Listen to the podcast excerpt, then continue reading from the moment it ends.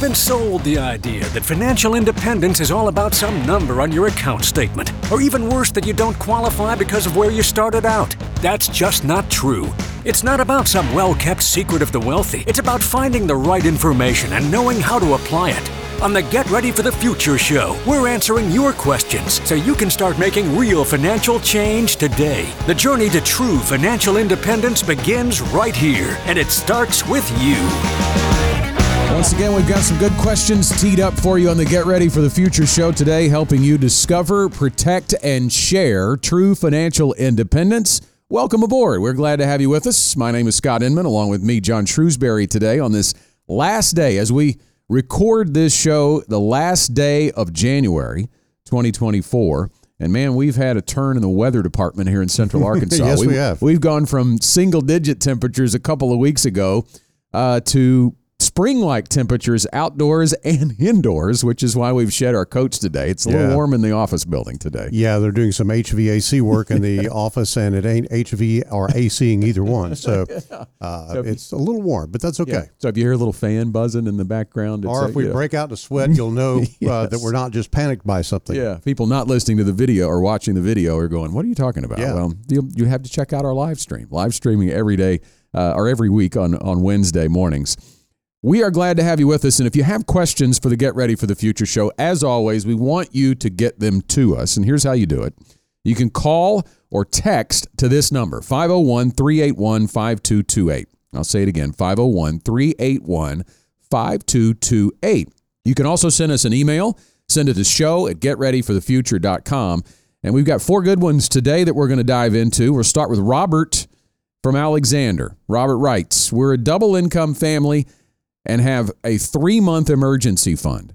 Should we try to get it to six months or max out our two thousand twenty-four I R A contributions?" Robert, thanks for the question. Great question. Uh, at a little bit of a pivotal point in deciding where to send the cash flow. Let's start, John, I guess, talking about the emergency fund. There, there are some kind of rules of thumb that we work through, and we're big proponents of saying rules of thumb can be rules of dumb. I don't think that's the case here, because if you're having trouble figuring out how much you should have in your emergency fund, this is a great guide, a great concept. Yeah, I think that it's important, first of all, that most people think about three months income. Yeah. But in reality, it needs to be three months expenses as opposed to three months income as far as a minimum is concerned. So uh, Robert is not specific. He just said we have a three-month emergency fund. Is that income or is that expenses? If it's income, then you probably have more than three months expenses in that in that particular pool. And I don't know that there's any magic to three versus six or anything of that nature. I think that unless you and your spouse are working at the same company, it's fairly unlikely that you would both lose your jobs at the same time. Mm-hmm. So you have to think about this, about uh, having an adequate cushion to give you that kind of ninety-day runway to cover expenses while you are looking for a job. Now, in most cases today, in today's job market, it doesn't take ninety days to find a job. Uh, jobs are, are pretty plentiful, and you can actually, you know, go out and, and find another job fairly quickly. So I think that that's number one. The thing that you have to think about in this is, is this a cushion against a potential job loss or uh, against a potential long-term illness that you might have that would, you know, run you out of sick leave at, at work or whatever the case may be?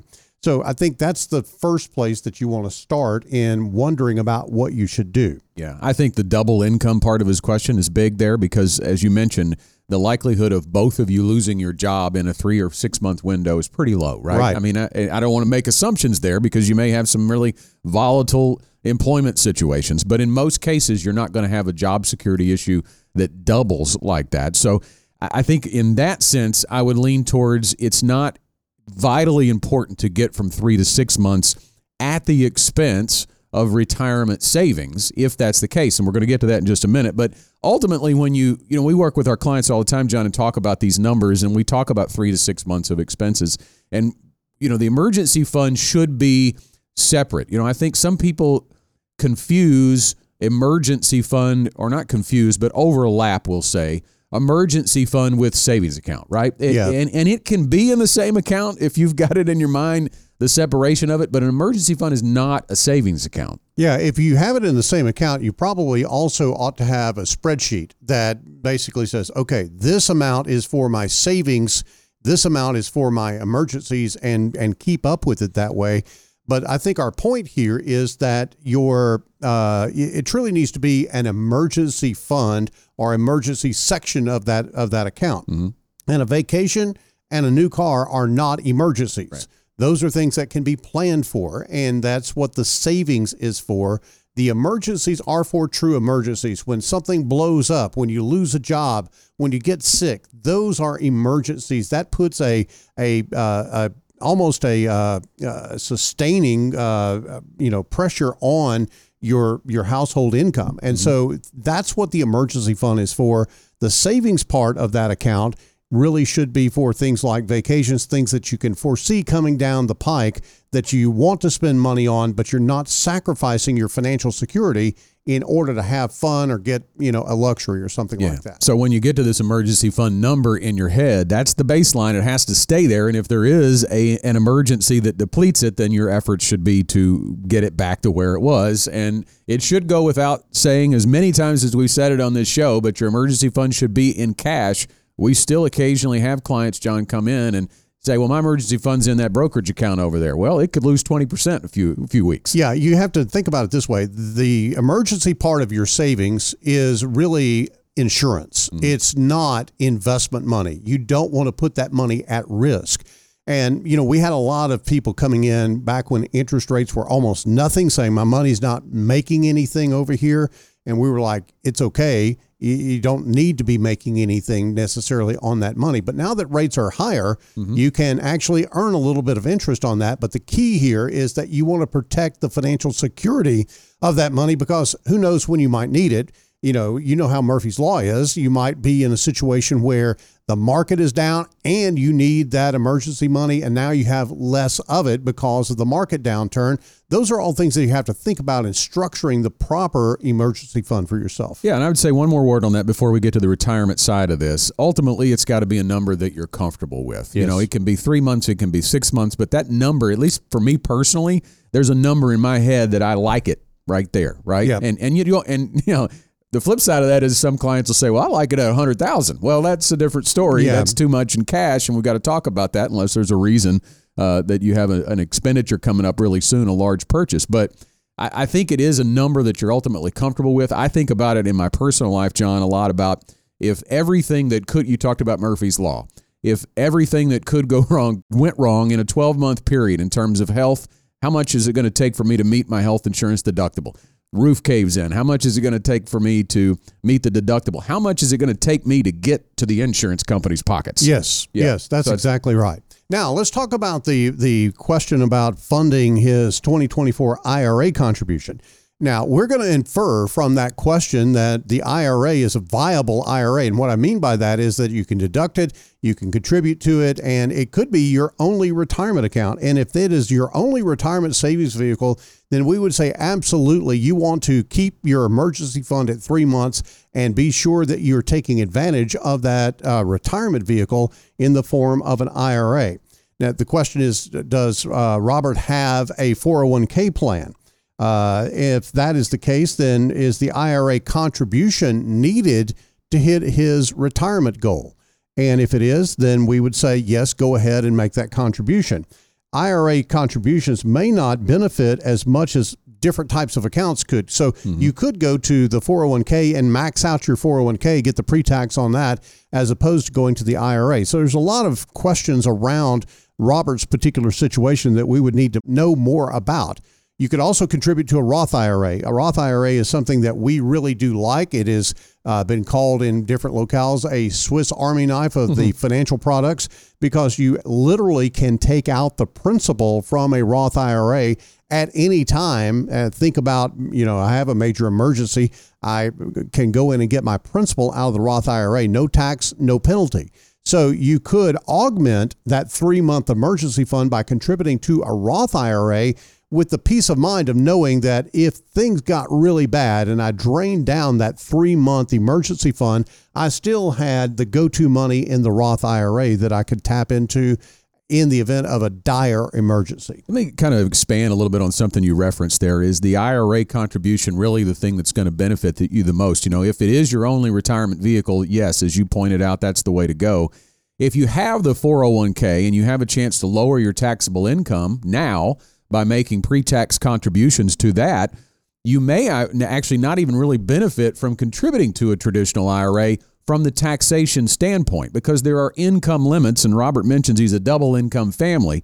So if he's filing jointly his tax return, that limit is actually one hundred twenty-three thousand dollars in household income. So if you're over that, it begins to phase out the deductibility of your traditional I R A contribution. You get a partial deduction, but if your family income is over one hundred forty-three thousand dollars, then you get no deduction at all. So the point being, you'd still get the tax deferred status by putting into a traditional I R A, but you wouldn't be able to deduct it on your current or year uh, that you make the contribution. Those would be uh, not tax deductible. So again, pointing back towards the Roth, because you do have more wiggle room to get money into the Roth I R A. Now, we're not talking about deductions here, because there there is no tax deduction for making a Roth I R A contribution, because it's after-tax money going in, but they still, the I R S still limits who is eligible to contribute to a Roth I R A. You can contribute up to the annual contribution limit if you make less than two hundred thirty thousand dollars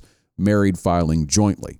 If it's over two hundred forty thousand dollars, you cannot contribute front end directly to a Roth I R A. So those are some things for maybe Robert and anybody else listening to try to determine, well, which should I go with, the traditional or the Roth? Let me uh, do a quick commercial for a Roth I R A. If you make, you and your wife make less than two hundred thirty thousand dollars a year, and I'm talking to everybody here, not just Robert, you need to be running to set up and, and contribute to a Roth I R A, because a Roth I R A has great benefits in retirement. It's tax-free income. It doesn't count against uh, your Social Security as far as taxation is concerned. There's a lot of reasons why you need to be doing a Roth I R A. And if you don't have the option of doing a Roth I R A, because between you and your wife, you make over two hundred thirty thousand dollars a year, then you probably ought to be pushing on your employer to amend the retirement plan that you have at work and offer a Roth four oh one k option. That is becoming more and more popular. Tax-free income in retirement, uh, tax diversification in retirement is very important. And so for you to have a successful retirement and to be financially independent in retirement, one of the things that is really important for you to do is to limit the government's hands into your retirement account. And under the current rules, and I understand that, that Congress made the rules of the Roth I R A and they can take away the rules of the Roth I R A.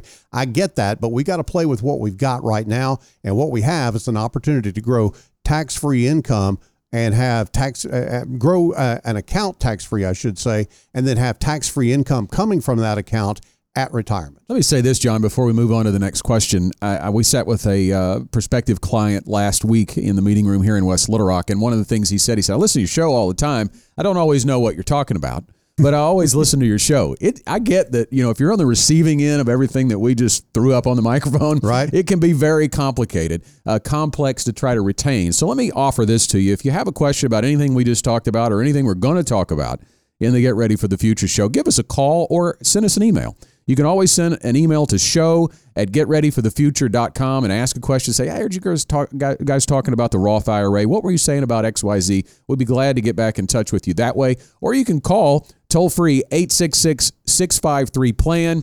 That's eight six six, six five three, seven five two six. Ask a question, set an appointment, whatever you'd like to do to get some things going in your financial future.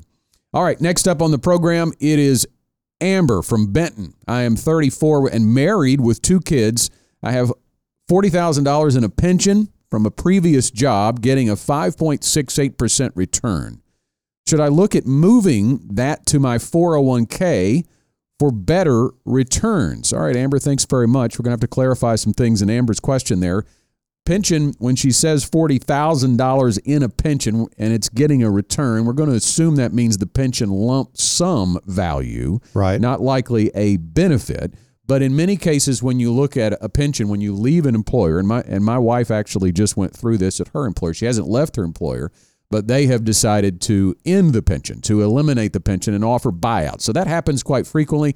It doesn't happen really in the public sector, but in the private sector, it happens a lot. Yes. Uh, pensions are going away. We've talked about that on the program many times, that the stats are now less than twenty percent of people who will have a pension in retirement. And it's because of the pressure on that pension to be sustainable that many corporations, many employers are offering buyouts so that they don't, in lieu of giving you a monthly benefit in retirement, they are going to offer you the chance to get the lump sum.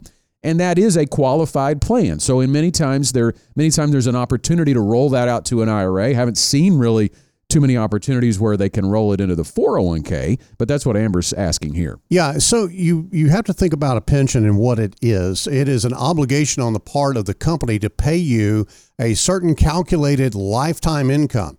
Now, I want you to think about that. That usually starts at sixty-five, and if you live to ninety-five years old, that is a thirty-year commitment from the company that you used to work for. So those things are very expensive, and when companies realize, oh my gosh, that is busting up my budget, then they begin to say, all right, we're going to transfer that responsibility. We're going to transfer that risk and that responsibility over to the employee. And so they have the opportunity for a cash out pension plan. Now, uh, Amber says that her pension plan is earning a five point six eight percent return. Uh, that doesn't really equate to how much lifetime income that she would be getting yeah. in retirement. So that is a question. Uh, and and obviously what you want to know is, what is that projected monthly benefit going to be? Yep. Because you have to kind of do some backwards math, Scott, to figure out, well, if that is going to equate to, let's say, four hundred dollars a month lifetime income, how much is that likely to be?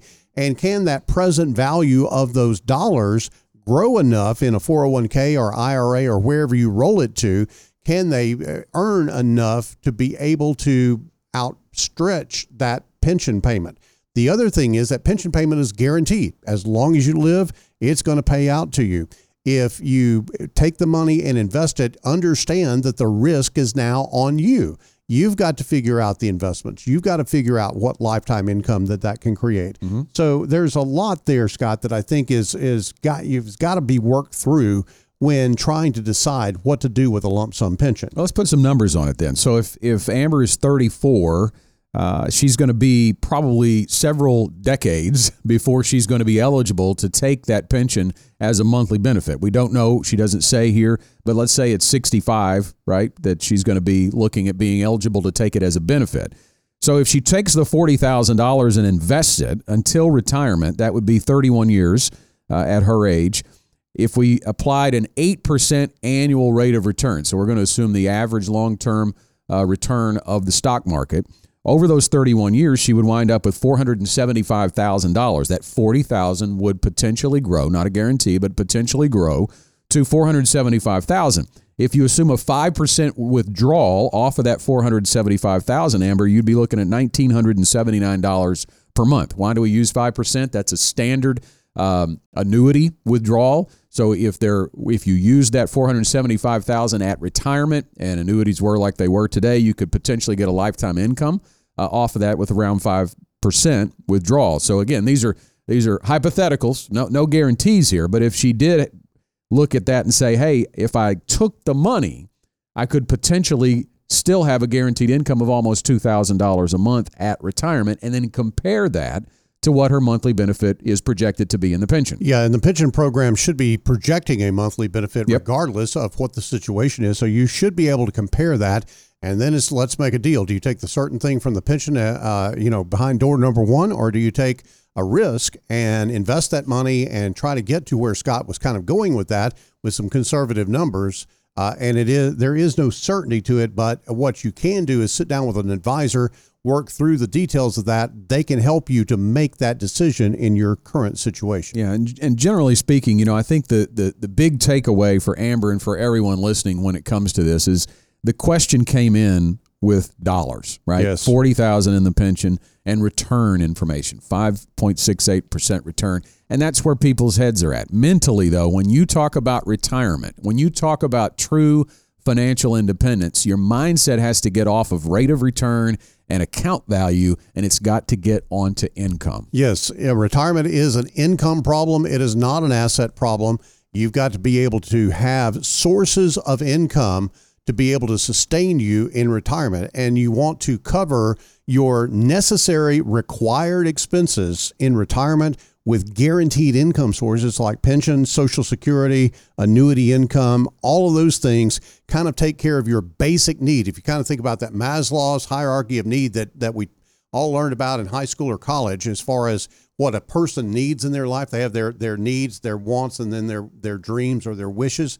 We're talking about the bottom of the pyramid here. We're talking about taking care of your basic needs. Once you've taken care of your basic needs, then you can invest how you want to, and you can meet those wishes and desires and wants and things of that nature. But your needs need to be met with guaranteed current income. And you just got to figure out, in this particular case, from Amber's uh, viewpoint, what is the best path? Is it down the annuity road, or is it down the pension road? Each week we name a question that we use on the show as the question of the week. And I say we, John and I don't, so don't blame us. Somebody puts it here and tells us this is the question of the week. So we want to say congratulations, Amber. You are the question of the week. And for sending it in, we'd love to send you a Get Ready for the Future Show tumbler. All you have to do is email us to claim it. Send it to show at get ready for the future dot com. Melvin's up next on the program via email. We bought a house at the height of the market, but we were able to snag a sub five percent mortgage rate.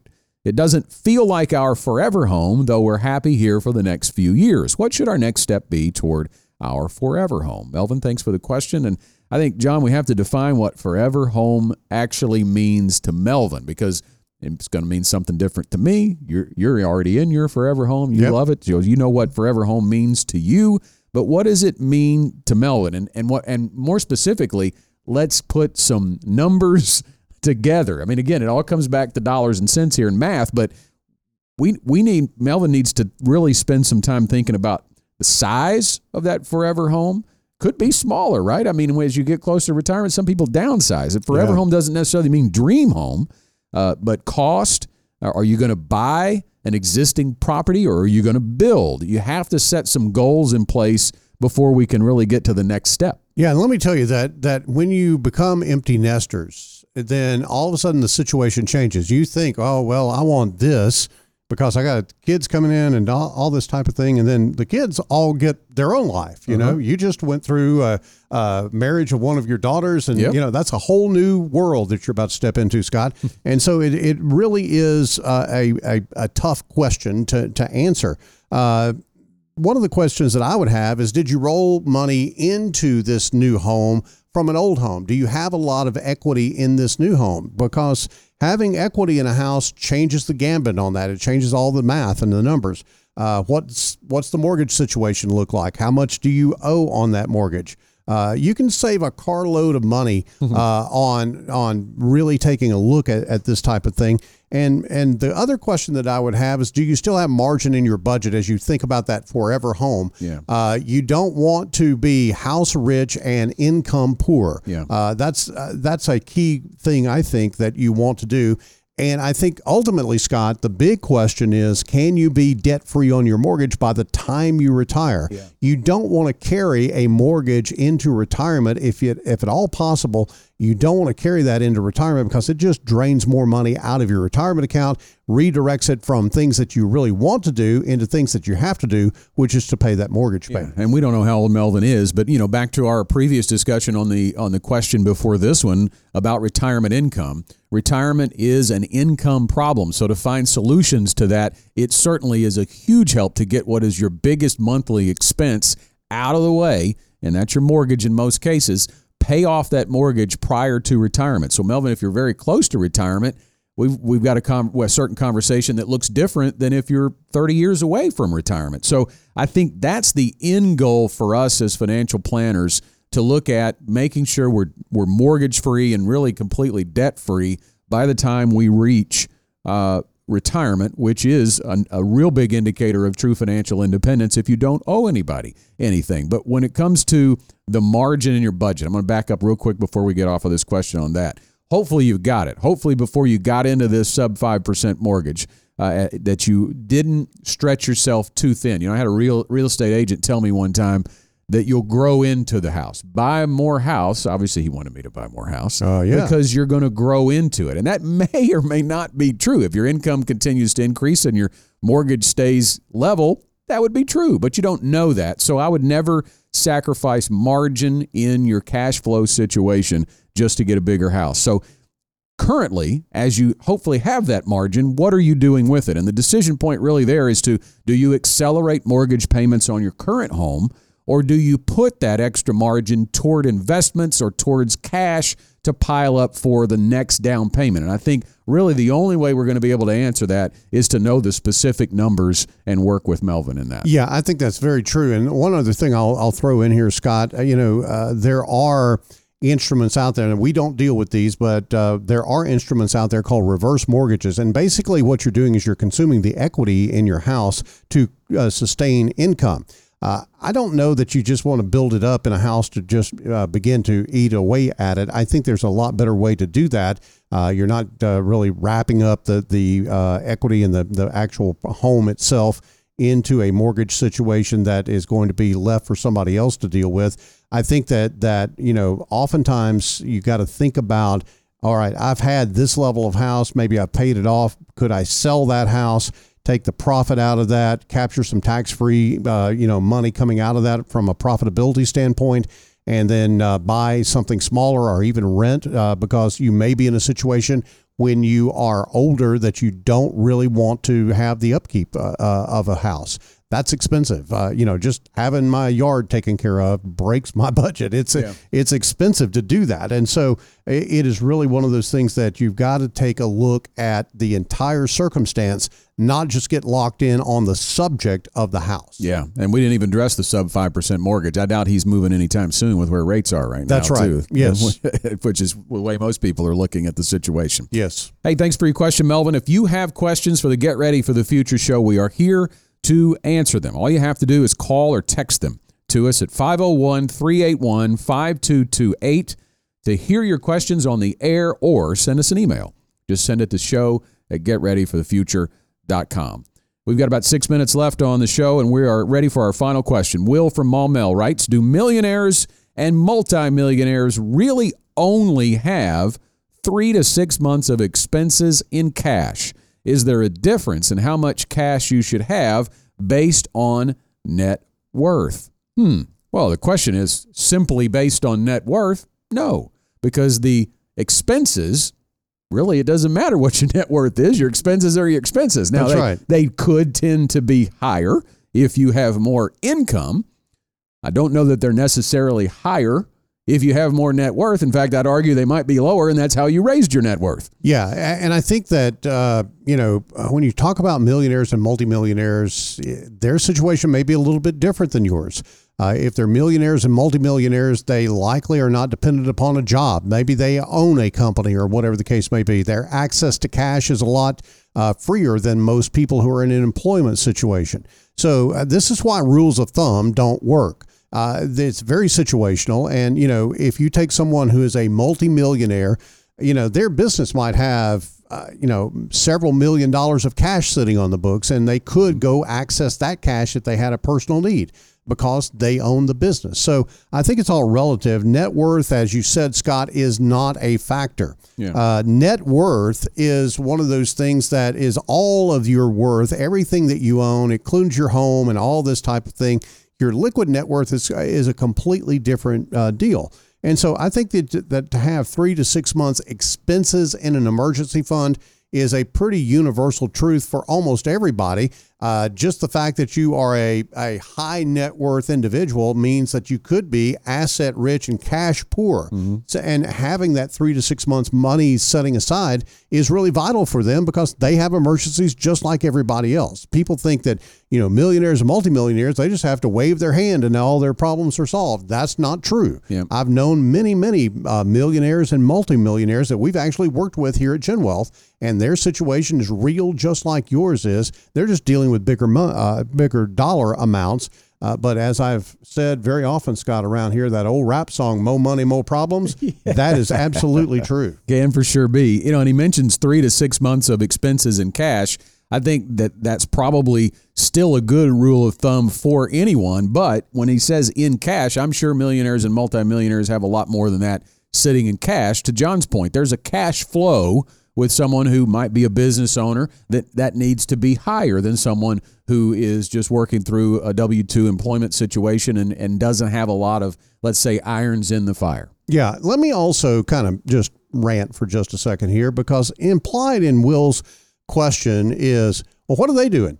Why? why mm-hmm. they, and I think we've got to somehow get out of this mode of comparing ourselves to everybody else. Here's what matters, Will. What are you doing? What is building your net worth? What is your financial security look like? What does your financial independence look like? It doesn't matter if that millionaire or multimillionaire lives next door to you or works down the hall from you. His situation is totally irrelevant to your situation. Pay attention to your situation. Build your financial security. Build your financial independence on your circumstances. I think that oftentimes, Scott, this is why we have such a a debt-laden consumeristic society, is everybody's worried about what somebody else is doing. Have yeah. they got a better house? Have yeah. they got a better car? Have they got a better lifestyle? Whatever the case may be, tend to your knitting and take care of you, and don't worry about anybody else, and you will become financially independent and be satisfied in your own mind. You will never be satisfied if you're always comparing, because somebody is always better off than you are. I see that every time I open my Facebook page. Yes, absolutely. Somebody, somebody is always gone on vacation. Somebody always just bought a car. Yeah, yeah. But, you, yeah. but you're seeing the life they want you to see on Facebook. So it is, it is a mind. very well-crafted That's right. uh, image of whatever that person wants you to see about yeah. their life. Uh, nobody wants to throw up on Facebook and tell all their, their warts on Facebook. Yeah, some of my friends do that. Well, yeah, that's a whole different story that we'll have to talk about later. We're getting a little off topic, I think. We've got about ninety seconds left. I want to address the cash position part of this question, though, when he, when he, because I feel like there's something implied here, too, that do they really only keep that much in cash? Because I would think they'd want more in cash. Cash is also, I think, perceived to be dead money, right? Like it's mm-hmm. we talked about that earlier in the earlier question about emergency fund. You want it in cash because you want it liquid and you want no risk on it. Certainly for short-term money, and this kind of ebbs into the retirement income conversation here. If there is money, we're not talking about emergency fund that you need to keep uh, available but not used unless it's an emergency. If you're using money in the near term, it doesn't have to be in cash. Right now, it needs to be in cash-like instruments. But when you look at C Ds and money market accounts, money market mutual funds, the interest rates right now are at a place where we're utilizing those, unlike I, I've done in my eight years here as a financial advisor, uh, simply for the short-term buckets, if you will, for yep. near-term spending for our retirees. Yeah, and, and the, the rates are, are better. Uh, you're getting a little bit more return. It it really doesn't move the needle as far as your overall financial independence is concerned. I think it's more of a feel-good thing than anything else. But those rates are higher, and you don't need to look at it, again, as investment money. You need to look at it as insurance that's gaining a little bit of interest. Well, thanks, everyone, for your questions. For Will, Melvin, Amber, and Robert, if you've got one, we'll tell you how to get one to us before we end the show. But you heard the bell in the background. That means it's time for our final thoughts. And, John, we'll start with you. Scott, I'm going to steal a little bit from what you said earlier. You know, you were talking about uh, one of the questions, and uh, you said, if you're confused by what we're saying, just reach out and call us. Here is the, the very uh, freeing, relieving thought I want to leave you with. You don't have to be the expert at all this stuff. You don't have to know what we're talking about per se. You just have to know that what we're talking about, we know what we're talking about. And and, and that is the, the real key. I think when you uh, understand the dynamic of what uh, a relationship with a financial advisor does, it really does allow you to tap into expertise and bring someone alongside you who has been there and done that and walked through all of these issues with uh, with other clients that you can pull from that experience and that knowledge base. You don't have to be an expert at everything. I can tell you when I take my car to the shop, I drive in and I hand the keys to the guy and I tell him what's going on with it, and I don't try to fix it. And I think that ought to be the approach that everybody has and working with a financial advisor. Our goal, my final thought is our goal on the, the show here, the Get Ready for the Future show, and really for becoming financial advisors and working with clients is to help people achieve true financial independence. And we want to give you an opportunity to get a free offering from us called Securing Financial Independence, Seven Steps to Building a Sustainable Life After Work. You can get that for free by texting the word STEPS to five oh one, three eight one, five two two eight, or you can visit getreadyforthefuture.com forward slash steps, or just email us and ask for it. That is all the time we have for this week's Get Ready for the Future show. We thank you for being with us, and as always, we'll be right back here next week answering your questions. Call or text them to us at five oh one, three eight one, five two two eight or send an email to show at getreadyforthefuture.com. Thank you for listening to the Get Ready for the Future show. If you enjoy hearing from the GenWealth team every week, make sure and subscribe to the podcast. And if you want to help us get the word out on building towards financial independence, leave us a rating and review. The GenWealth Financial Team is available to you twenty-four seven at info at getreadyforthefuture.com or call our offices at eight six six, six five three, PLAN. That's eight six six, six five three, seven five two six. You should personally consult a financial advisor before making any investment, and no strategy can assure success. Securities offered through L P L Financial. Member FINRA S I P C. Investment advice offered through Independent Advisor Alliance. Independent Advisor Alliance and GenWealth Financial Advisors are separate entities from L P L Financial.